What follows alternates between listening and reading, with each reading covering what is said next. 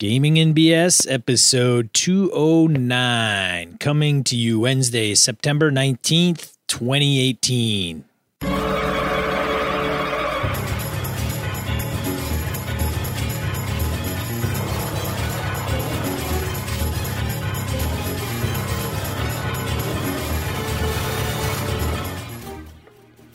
Welcome to Gaming and BS. Happy birthday, Brett. Birthday. It's the birthday of Gaming and BS. Oh my god, you're right. It is, isn't it? Holy crap! It is. What is it? Four? We're four years old, Something like that. Whatever. Two hundred and what is this? Two hundred nine.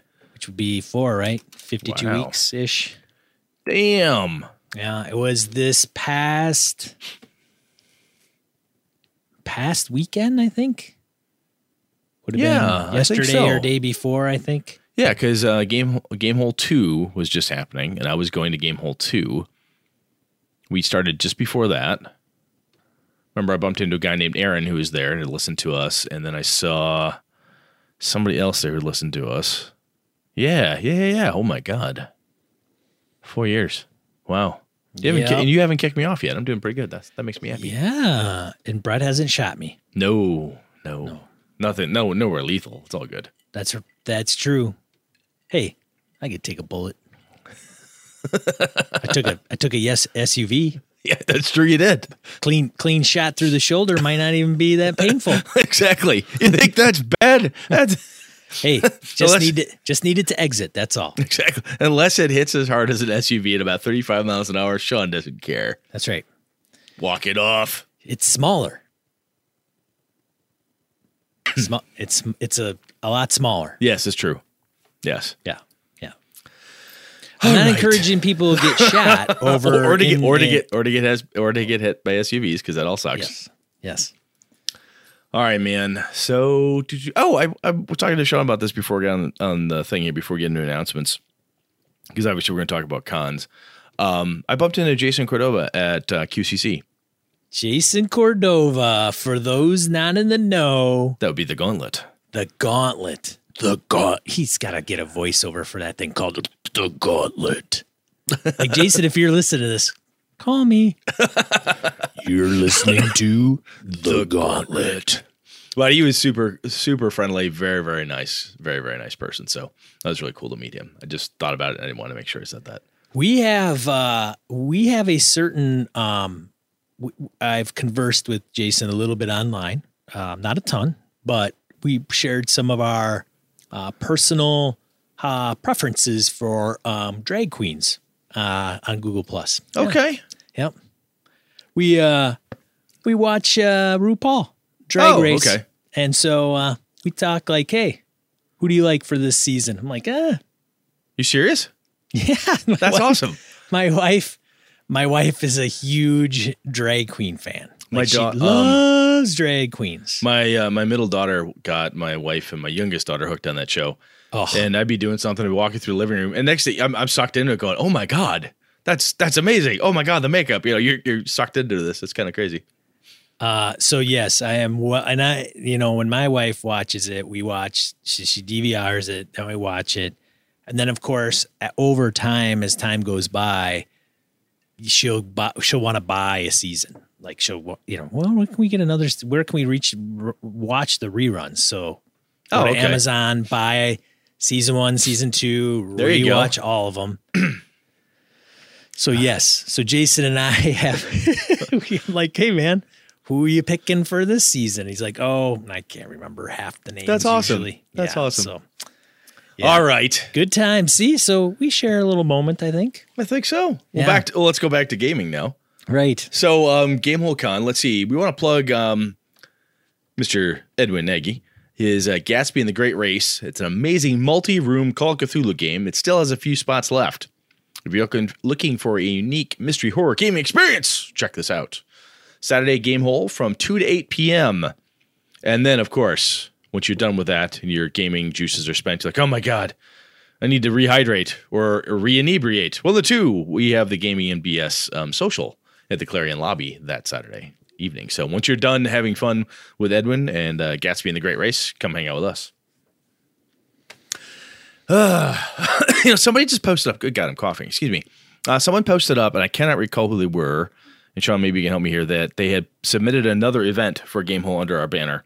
So there's more stuff popping up periodically. Um, so, So- if you have bought stuff or you're looking for games, check it out regularly. There's plenty of shit coming. Sean, Yes. You don't remember who it was either. No. I can't. I can't remember. I was going to look it up before we did this, and I completely neglected it. Now I'm an idiot. It wasn't. It wasn't Corey.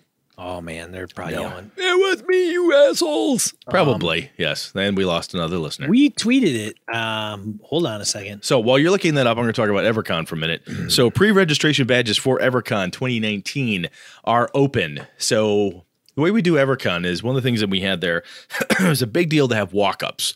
That's been a staple for that convention for well ever since Hector was a pup or uh, the Red Box was out type of thing. So we want to make sure that's available, but we wanted people to be incentivized to pre-register.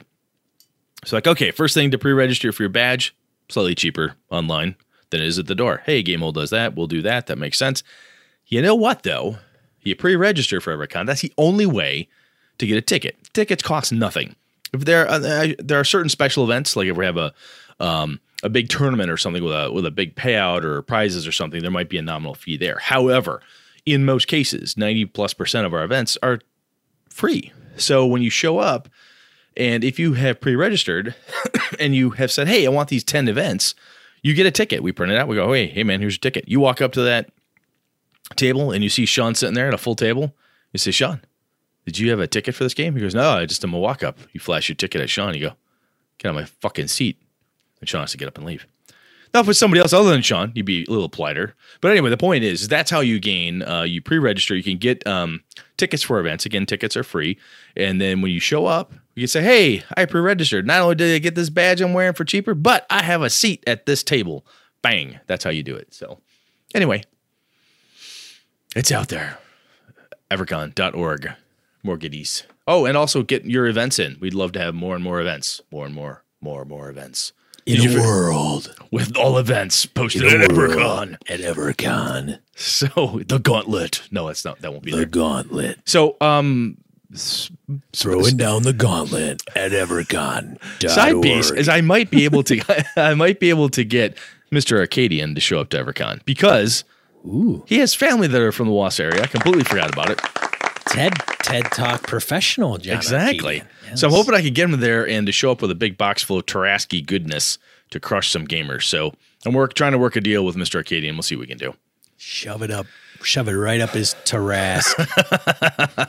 Did you find out who the gamer was who posted that game? Eric B. Gator. Eric the Wergator. All He- right. He is running uh, two shots of uh, hydro hackers from That's Phil. what it was. Damn it. Okay. From Mr. Phil Vecchione and Mr. Director Mark and Encoded Designs fame. That's right. Awesome. Amongst other publications. Oh, fuck yeah. He's, He's oh, yeah. running one slot of Numenera by the Cookie Monster, Of course. Yes, yes. who, who will be there.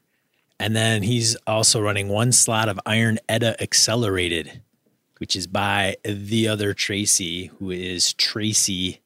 Uh, I don't know Tracy's full name. I always forget. I always forget Tracy's last name, but I know. And I, I met Tracy at QCC. Super Oh. nice person as well. Super nice you. person. Yeah, so Yeah, I Tracy, met there meeting people. Sean's back here giving pills to his dog. yes, so Tracy did that, and Tracy, uh, shoot, I'm trying to look for Tracy's name. Wow, we are really, really not it. with it at all. That's okay. That's Iron right. Edda was just kickstarted and um, successfully, I believe, Yes, it was. And worked and partnered with Encoded Designs. Correct. Yes, so those guys and Hey, man. put out such good stuff. They're getting their shit together. It's working. It's rolling. Yeah, So, shall we random encounter it up? I think we've belabored this point long enough. yeah. Random encounter.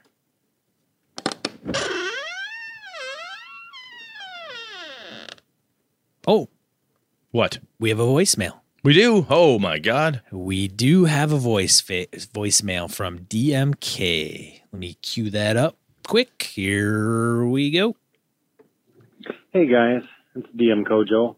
Hey, just wanted to call in. I appreciate all the discussion you guys have been having and feedback from other listeners about my questions about low power gaming and 3d6 down the line and uh, characters with uh, low stats and that kind of thing. I've enjoyed listening to all of that. Um, ultimately, obviously, different people have different types of enjoyment with what they're doing. Personally, I love the challenge of 3d6 down the line and playing uh, a character that has some lower stats and having to work around that. Uh, that's not everybody's cup of tea. I get that. Um, so basically, uh, I think it boils down to I am not a player concept kind of player. Uh, when I play, I don't ever come with a character concept that I want to create. I don't like building a character. I don't like point buy. I just prefer to give me whatever you give me and I will work with it, roll with it. I'm happy just playing. So that's me. I realize that uh, that is not a lot of gamers, especially I think modern gamers. But uh, those are just my thoughts on it. Again, I appreciate uh, all the discussion on the topics that I called in about. That was awesome. Thanks. Bye. So I didn't realize it was DM Kojo that left the voicemail because I didn't read or listen to it ahead of time. So No, that was cool. You know, there's some there's some cool parts. Of, I mean, the fact that that's how Kojo likes to play and game and run things, that's cool, right? And he's obviously wise enough to say, hey, you know, some of y'all don't like it this way I do. I don't. Hey, I don't know. I don't know, man. You don't know what? What, do you, don't- don't you know? DM Kojo. I don't. I mean, I don't know, man. You don't buy it? I think. I think he's, He's not- just. I think he's doing it wrong. You're playing. you're you're playing wrong. Uh, you're a dick, Sean. Yeah. No, I'm just kidding. I'll tell you what though, if you if you heard that and said, "Huh, that sounds yeah, maybe I should try that." You know what a really good way to try that is, Sean. Go to a gaming convention, sit down, and play a game. Because guess what? They're going to hand you a character, a pre-gen, and you're going to have to play it and make something of it. You know, I mean that that that's kind of part and parcel to it. But I do think there is, if nothing else, from a palate cleanser perspective, or doing something a little bit different. Taking uh, what uh, Kojo was talking about, saying, "Hey, let's give this a shot. Let's let's try this." You know, and you may play it and say, "Eh, that's exactly what I thought it was. Not fun for me." Okay, good on you.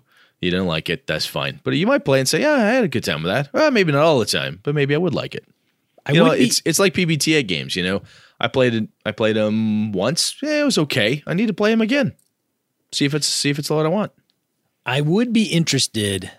So I haven't played with DM Kojo, and I guess that should be on my list to do at the next Gary Con if he's going to be there. Um, and hmm, because the non-concept piece of it is to me unique because I I don't I have well I don't know if you get it in a pre-gen okay fine it's a pre-gen it's a one shot not a big deal but I think if I'm going to play a character long term, so I guess the question I have for him is: Is every character that I, that he plays the same, Or does it develop during play? Like, oh, or does turns it out develop during play? Turns Yeah. out this lady I'm playing, she's uh she's tough. She's a take no nonsense kind of person. And then the next person you're playing is, oh, this dude who's kind of scared of his own shadow or whatever variation of between that. So Right. that could develop and play. touche. So again, something we're not sure of. Yeah, no, it's that's good stuff though. Yeah, Oh, and before we go further, it's Tracy Barnett. Tracy Barnett was a de- was the designer for Iron Edda. Tracy Barnett. I knew it was a Tracy B name, and I'm like, there's no way I'm gonna let this go. So I looked it up. Yeah, There we, we should probably link in the show notes in the die roll for Iron Edda. Oh yeah, Give Tracy some love. that's good stuff. All right, DM Kojo, that sounds good. That does. Thanks, man. Appreciate you writing in. Yeah, but I will Or tell calling, you, calling in, writing in. Good guy. where's my head? in. Calling yeah, he actually recorded his voice. You ready, man? You read the next one. All right. Edwin Nagy comments on episode 208. I think prior to talking to the player about why he or she wants to play a spellcaster in a low magic world, I would ask myself why I don't want spellcasting PCs in my D&D game. Make an honest ego check. Then work through the suggestions you gave. Talk to the player, say no, whatever. Cheers, Edwin. Hmm. Well, So- so I think I'm, you know, I'm going to go on a limb and say, you know, I think Edwin's doing it wrong. Wow. well, I'm trying to be consistent. The, here the year tonight. Kelly is almost over, and he's spending all of his points right now. Okay, I'm just kidding. Just kidding. So I think I've met Edwin before, and we've talked with Edwin before. I've, you know, and I think that the honest ego check is is a is an interesting component. And it's not like, hey, you're being an egotistical jerk by wanting this, but is are you doing it because it is setting specific, and are you doing it for essentially the right reasons? Or are you doing it simply because you're trying to control something, or it's more fun for you, or blah blah blah? So I think the um, the idea of being honest as to why you don't want them in that in that game. What's the reason you don't want it there?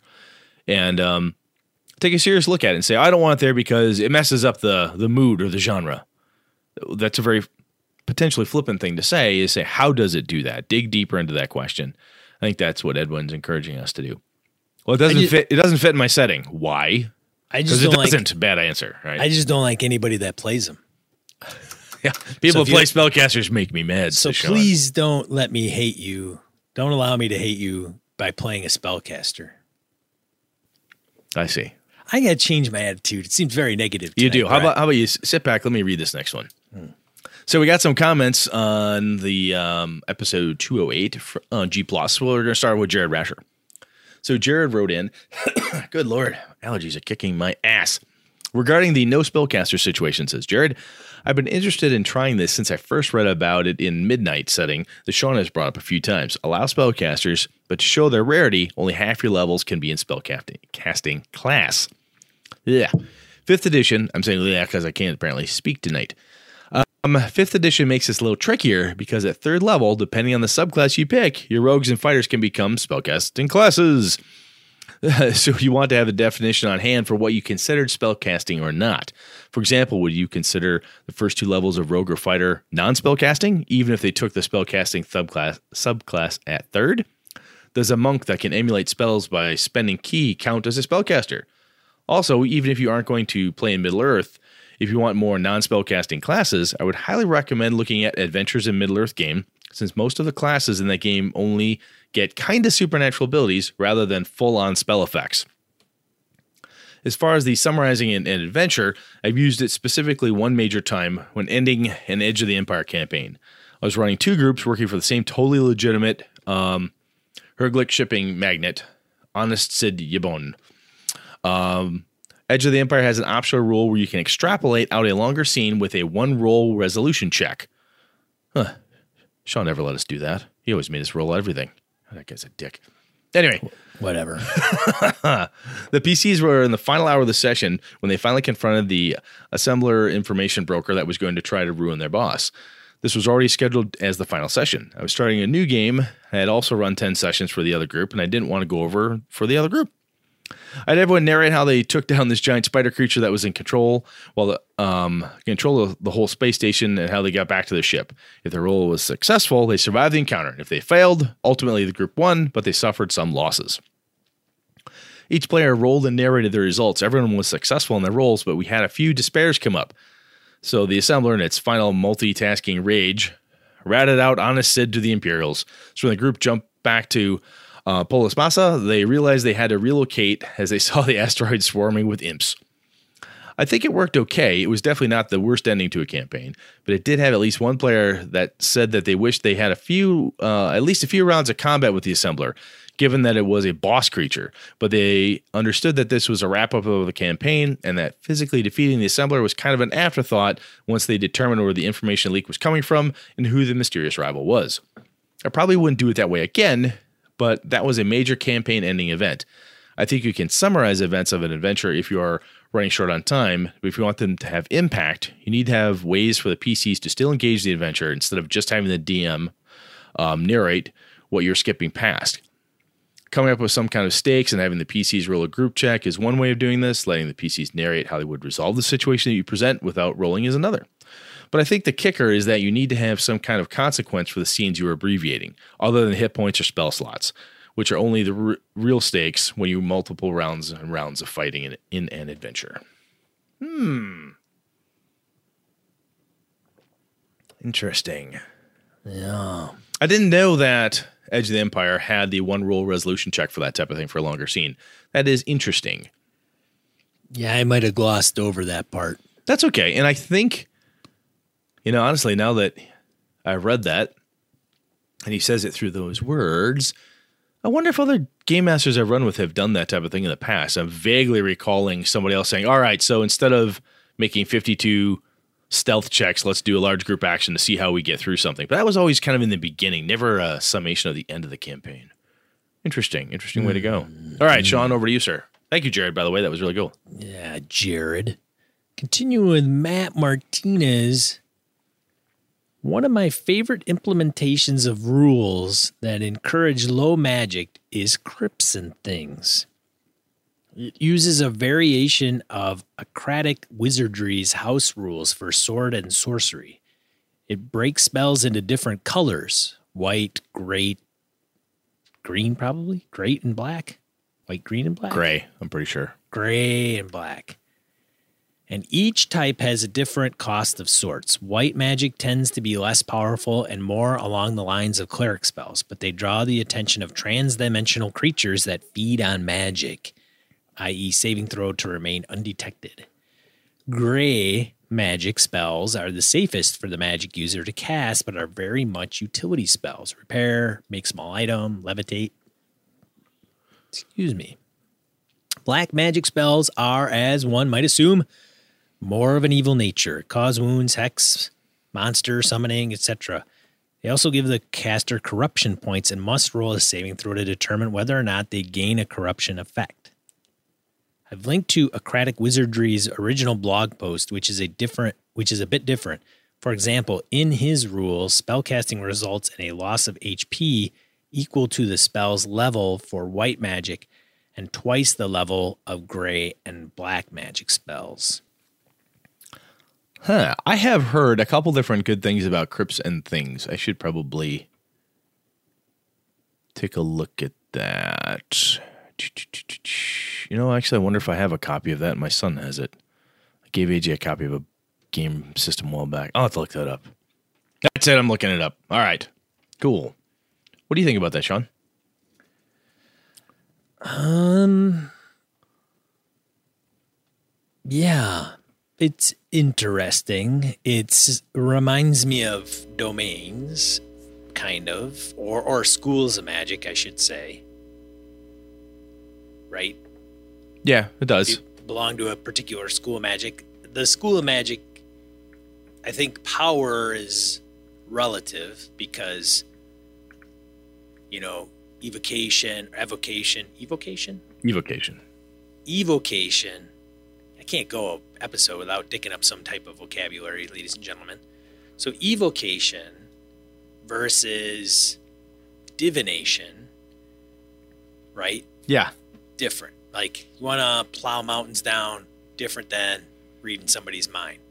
Powerful, probably, depending on the context, but something similar.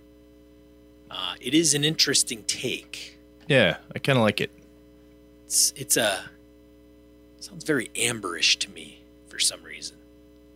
Amberish. Is I don't know. of- is it because of the colors thing and No, I mean Amber doesn't really have color magic. I mean it No. has um, law and chaos, basically pattern versus Logrus and so on. Interesting though. Interesting. right? Okay, cool. Um, do, do, do, do, do. I will take the next one. Michael Phillips wrote in, it would be much better to wreck the flavor of your setting than to punish your players for wanting to have fun in the game. Huh. Yeah. That's a, you know, that is, that's a legit point. I think, I think that might have been what Edwin was getting at before too. You know, excuse me, damn it. Um, you know, kind of with the ego check type of thing. Like, look, are you doing it does it punish players? Does it take away something that's fun? Are there other things you could do? Um, or and kind of as Sean I alluded to, are there other ways to go about doing it where it's not the answer isn't a flat no, it's like a yes but or yes yes however type of thing. Interesting, interesting. Cool. Yes, and Michael is correct, unless, of course, you're the game master and you want it run in a particular way. Because then you're And always you right. don't care about the players you're playing with. Because you're always right then. right. So, in that case, you know, so I guess it depends on what side of the fence you're sitting on. Yes. The right or the wrong side. All right, shall we main topic it? Main topic. Thanks to everybody.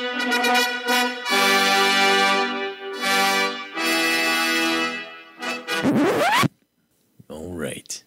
are we ready? The gauntlet.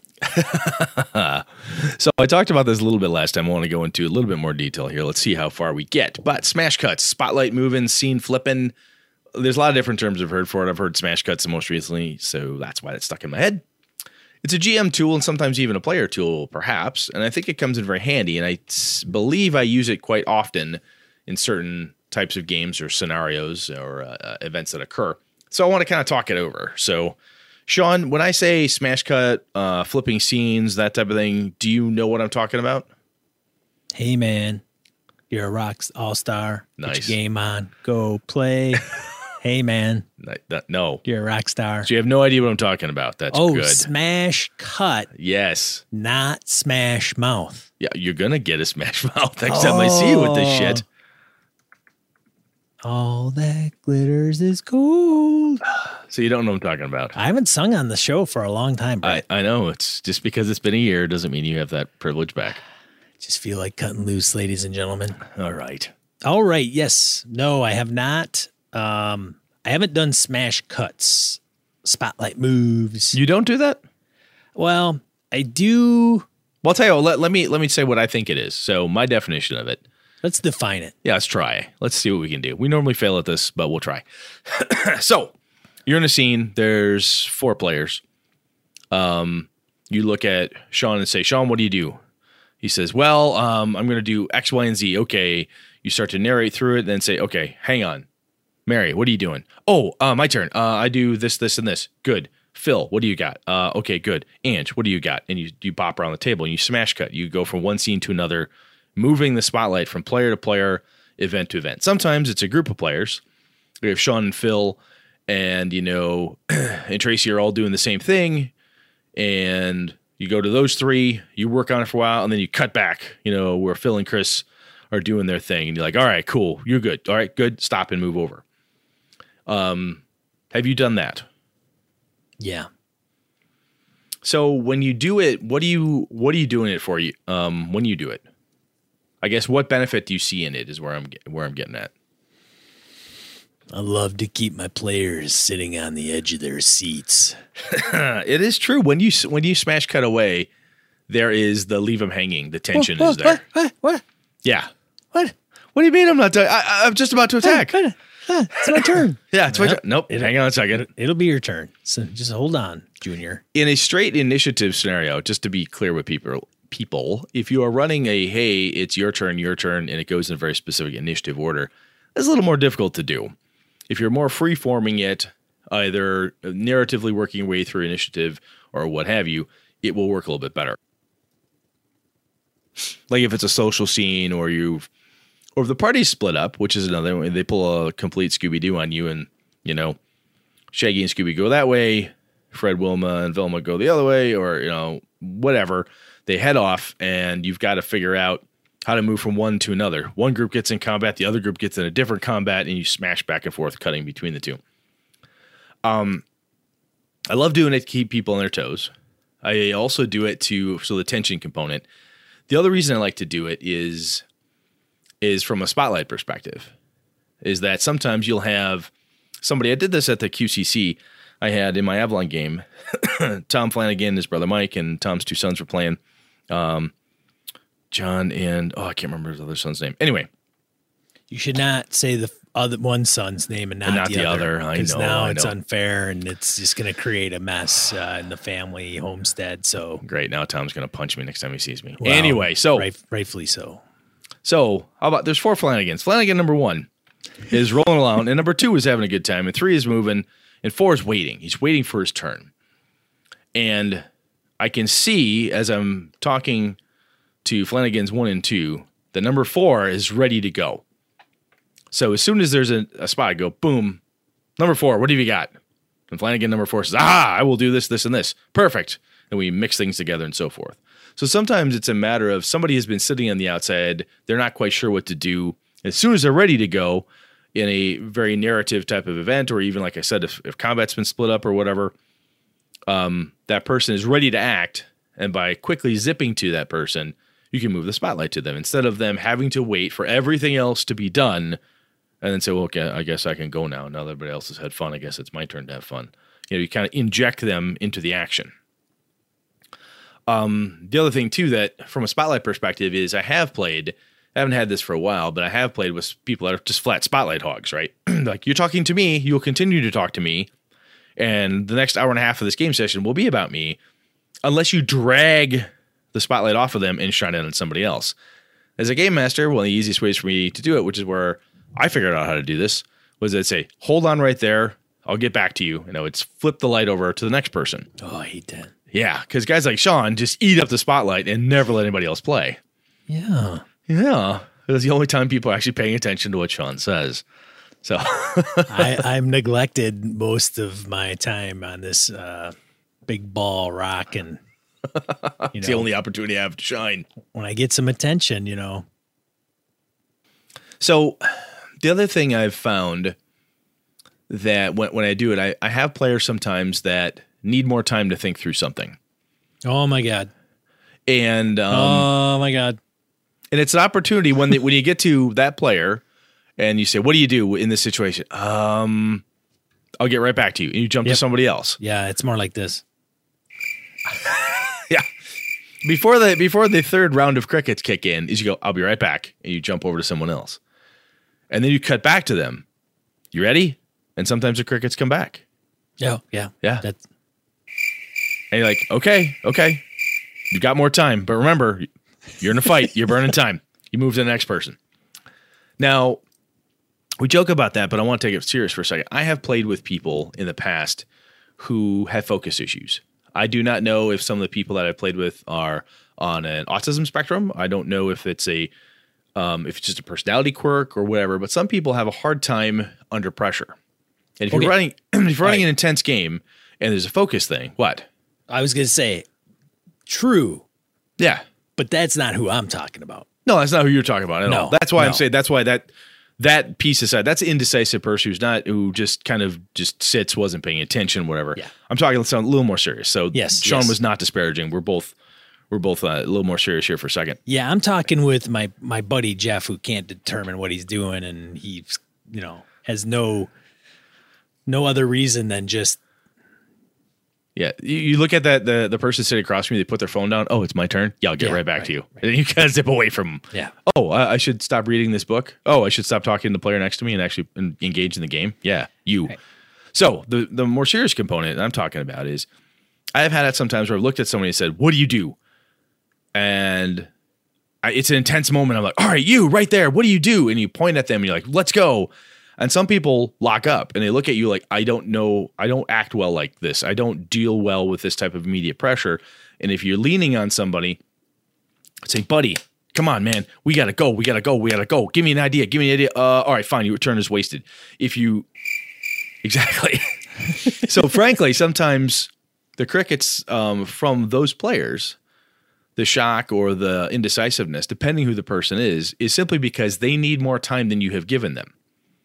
So I have used it in the past, especially sometimes with new players. I don't know. There's a lot of different reasons. Sometimes it's just inexperience or shyness. New players I have found um, will lock up. All right, it's your turn. What do you do? Oh, geez. Uh, all right, I'll come back to you. Give them a moment to think. Then you can step away, but keep the action moving. Um, move the spotlight over to somebody else who has a really good idea, and then cut back to that person and say, "Hey, do you want to do something similar to that, or whatever?" So, in short, I also use my smash cuts to try to give time to players who require more time for whatever reason. Sometimes the player's like, "Shit, I gotta look up a spell. Give me a minute." All right, fine. Cut. Go to the other player, and she's like, "Um, I got two things. Give give me a minute." Or sometimes they look at you and they don't even say, "Give me a minute." They don't ask you to take the light away. They just look at you like, "Uh, um," and you can see them. They're uncomfortable. They don't enjoy this pressure right now. Release the pressure and give the spotlight to somebody else, because there's no nothing bad will happen if that player is given a little bit of room. Is what I'm getting at. Nobody is gonna punch them in the face. Oh hell no. No, no, no, no, no. Does that does that make sense, Sean? Oh yeah, I totally get it. Yeah, absolutely. Because I mean, and it's to to continue on the serious piece. I mean, Sean and I we every gamer at some point goes, "Oh my god, you know, Timmy's indecisive. You know, Susan won't do this, and Mary won't do that. Oh my god, these players. Oh my god, they won't move." that's the not only the the fun cliche to bit to bitch about, but that also comes down to the inattentive player and the people who are Right. act- unfortunately sometimes actively not engaging.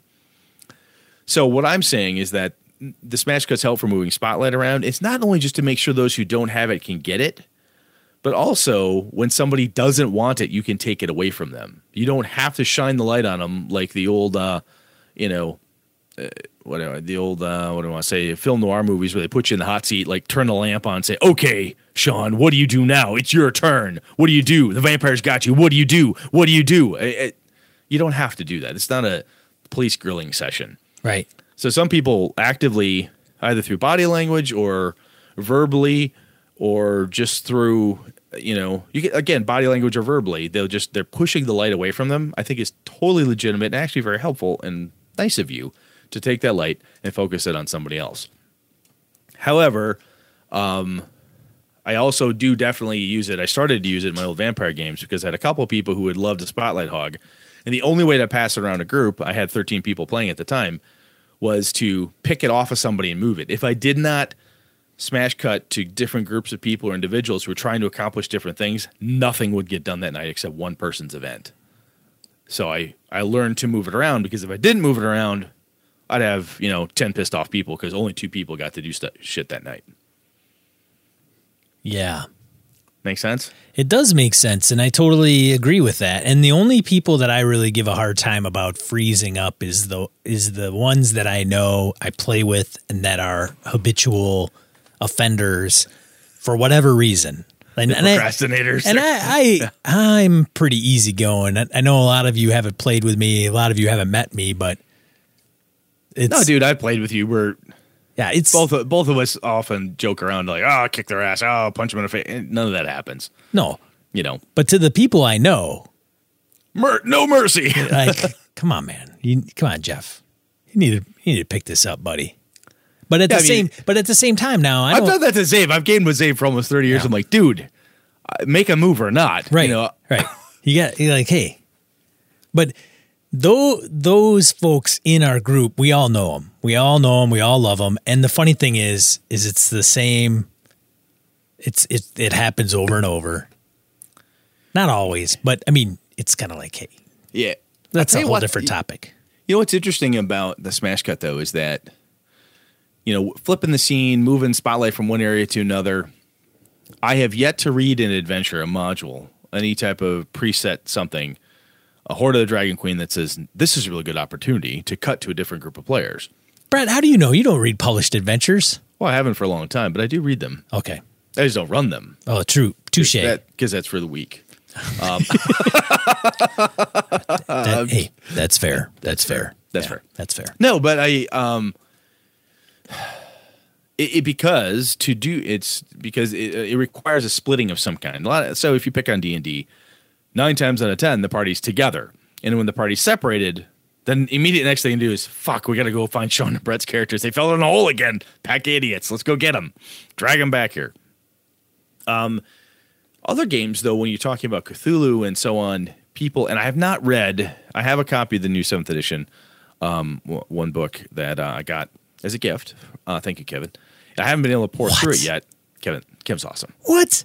Yeah, He got you a copy of seventh edition Call of Cthulhu? yeah, he loves me. What are you Oh gonna do? my God. I man.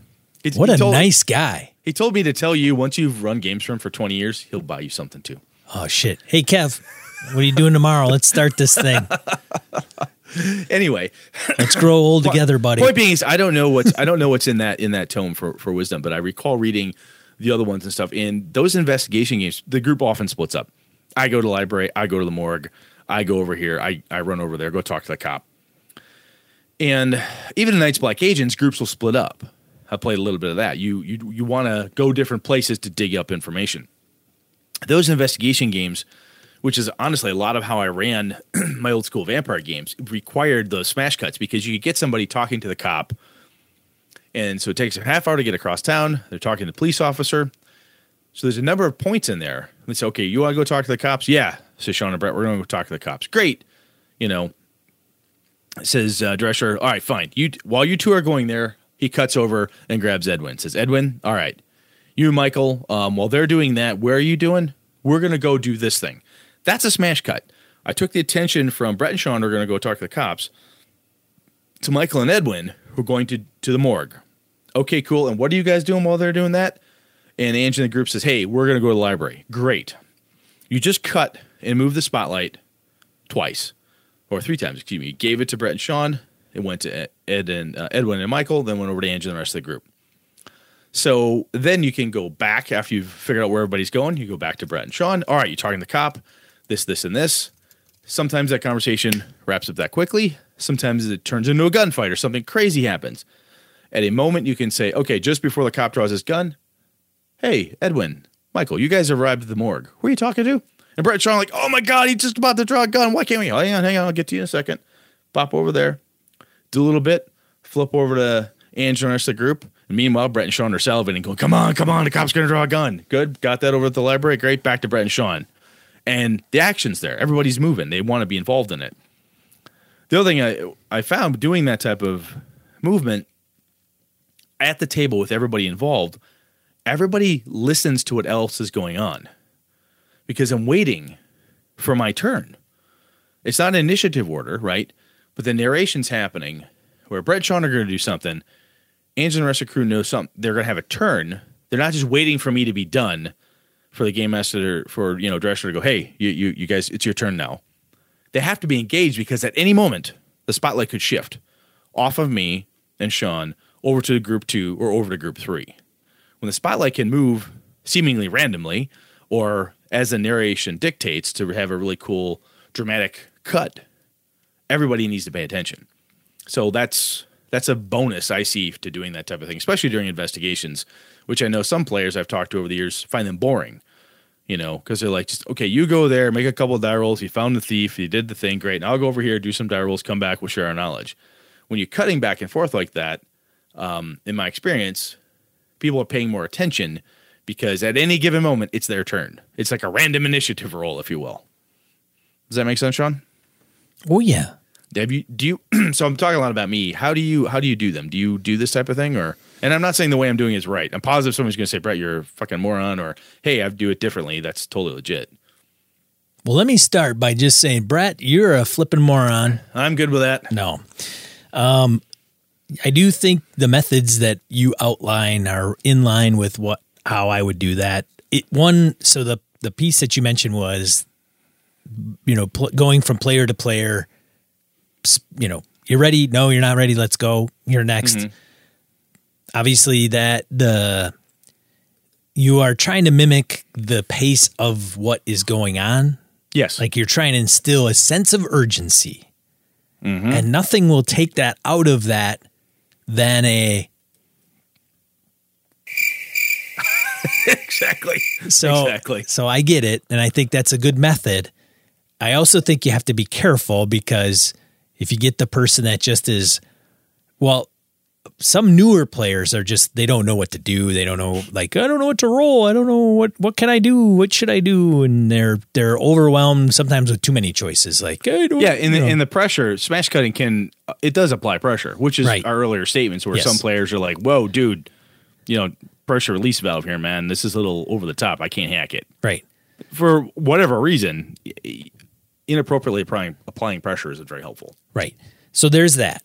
And then of course I so I yes, I get that. I like the cliffhanger. Wait, okay, gonna go into the next one. Or uh I'm sorry, go to the next scene, mm. cutting back and forth as things progress.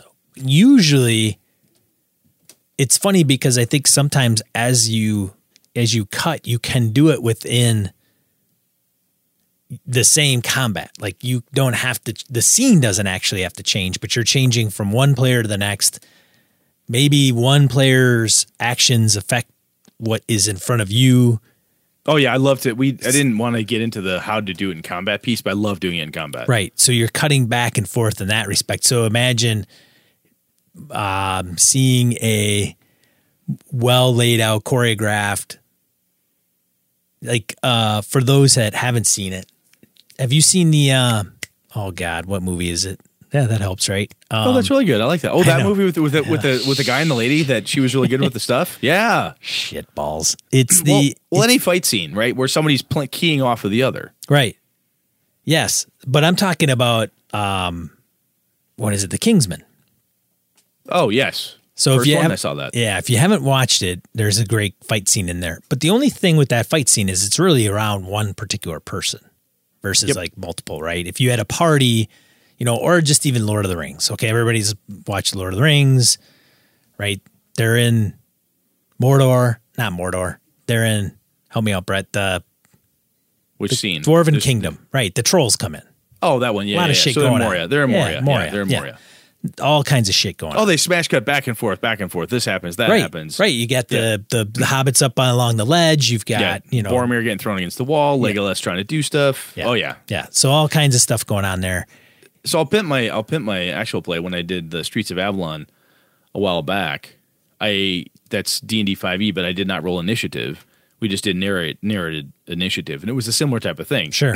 If um, Christine character did something that I thought would be seen or give input to uh, Flanagan's character, I'm like, Tom, you see that? What do you do?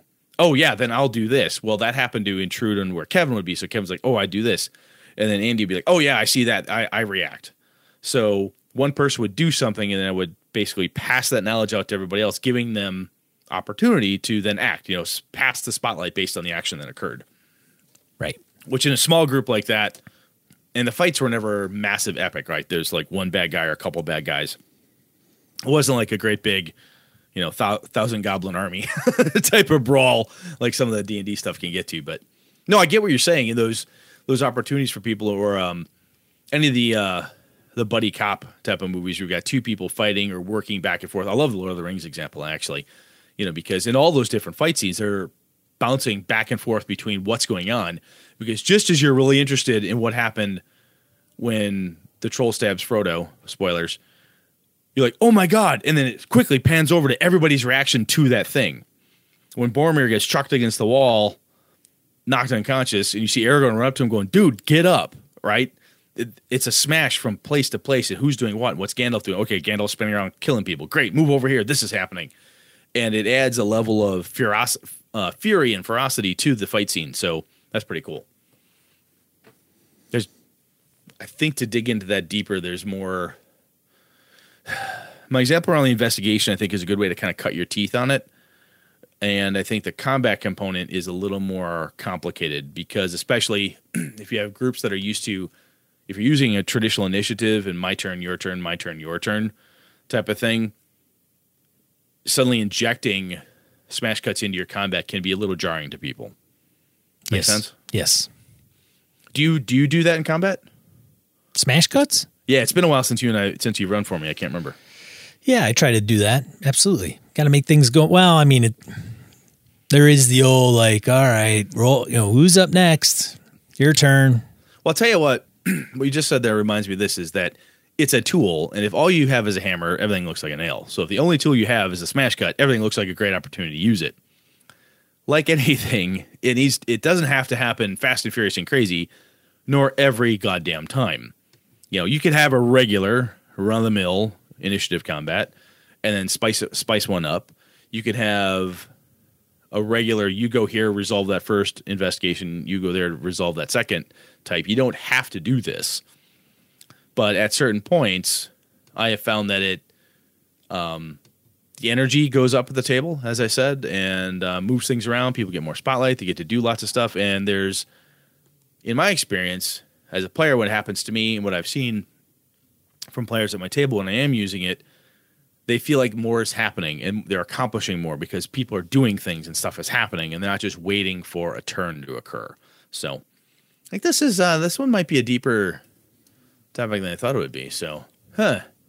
Anyway, I think that's all I got, man. You good? Yeah. Cool. So I'm sure other people out there have done this. I know other people out there have done this. I've talked to some of our listeners about this type of thing in the past. So if you have ideas, thoughts, concepts, or if you think we're way the hell off or we're close but not quite there, as usual, write us, call us, email us, and uh, tell us what you think. Shall we? Yeah. Die roll. Clink. Alrighty then. Brettster's got a couple this week. Yeah, it took me a bit, but I came up with a couple. These are just some kind of neat uh, adventure ideas. So there are cave dwelling crocodiles. So 10 years ago, a team of scientists were exploring this rainforest in Gabon and ventured in this cave. It's pitch black, bat infested interior. And uh, there's this orange scale, break glowing eyes thing. And hey, guess what? It's a fucking crocodile hanging out in a little bitty waterway. They've got a picture in there. It's uh, it wasn't huge, but it's still a fucking crocodile. That's a good way to lose a leg. So I read that type of thing, and of course you think, ha, ha you know, alligators in the sewers from New York type of deal. But it's um, I also look at that and think that's just uh, adventure material right there. Just another cool thing to drop somewhere. So anyway, link in the show notes. And the other one from an, uh, I think even more eerie thing, but kind of goofy, was apparently spiders were blamed for this broken siren in uh, in the UK that was playing creepy nursery rhymes oh at night. I love it. I love it. I love it. So this is one of those things you've got to you kind of got to read to believe. I don't I don't even know how true it is, but I saw that and I thought this would be a great start to a game, a Cthulhu game, any kind of creepy game where you hear Itsy Bitsy Spider or some other child's nursery rhyme being played in a creepy, discordant tune at about two in the morning. Anyway, link in the show notes to that as well. Over to you, Sean. Brett's always got to be about the creepy. Hey, got to do what I'm good at. All right. Chris Johnson tells us about Shadows Over Drift Chapel Kickstarter mm. by a bunch of guys she knows and respects. So, that Kickstarter, as of this recording, has 20 days to go. So, it's uh, reaching its goal by Sunday, October 7th, 2018. And if it does, hopefully you can obtain it, you know, at sources other than the Kickstarter. But if you hear about this before that, make sure you go over there and check it out. Very cool. Yeah. ENnie nominated series 2018. Oh, what else you got? All right. Uh, a D&D supplement that makes your game more like Ocean's 11. Huh. Talk uh, about smash cuts. Talk about smash cuts. I don't know if it's in this supplement, but check it out. Um, link in the show notes. It is more driven by the new D and D Dragon Heist. Um, just okay, you know, it's a theme that's kind of occurring here. So if you're not familiar with D&D's newly released Dragon Heist Adventure for levels 1 through 5 from Wizards of the Coast, check out this supplement.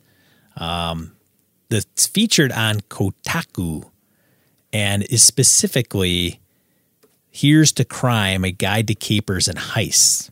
Nice. It's all about entertaining those who love crime. And it's like two bucks. So cool, cool.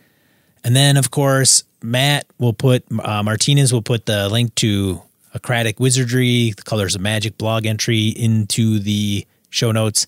We'll also um, give Tracy Barnett some love um, and link to Iron Edda probably on drive through i think is probably the best place. I think it's hitting there soon. I know the the kickstarter completed successfully and all that good stuff. If nothing else link to the kickstarter page. You can always follow the goodness there. Well that's true. And the link that i'm looking at on drive through is the previous version.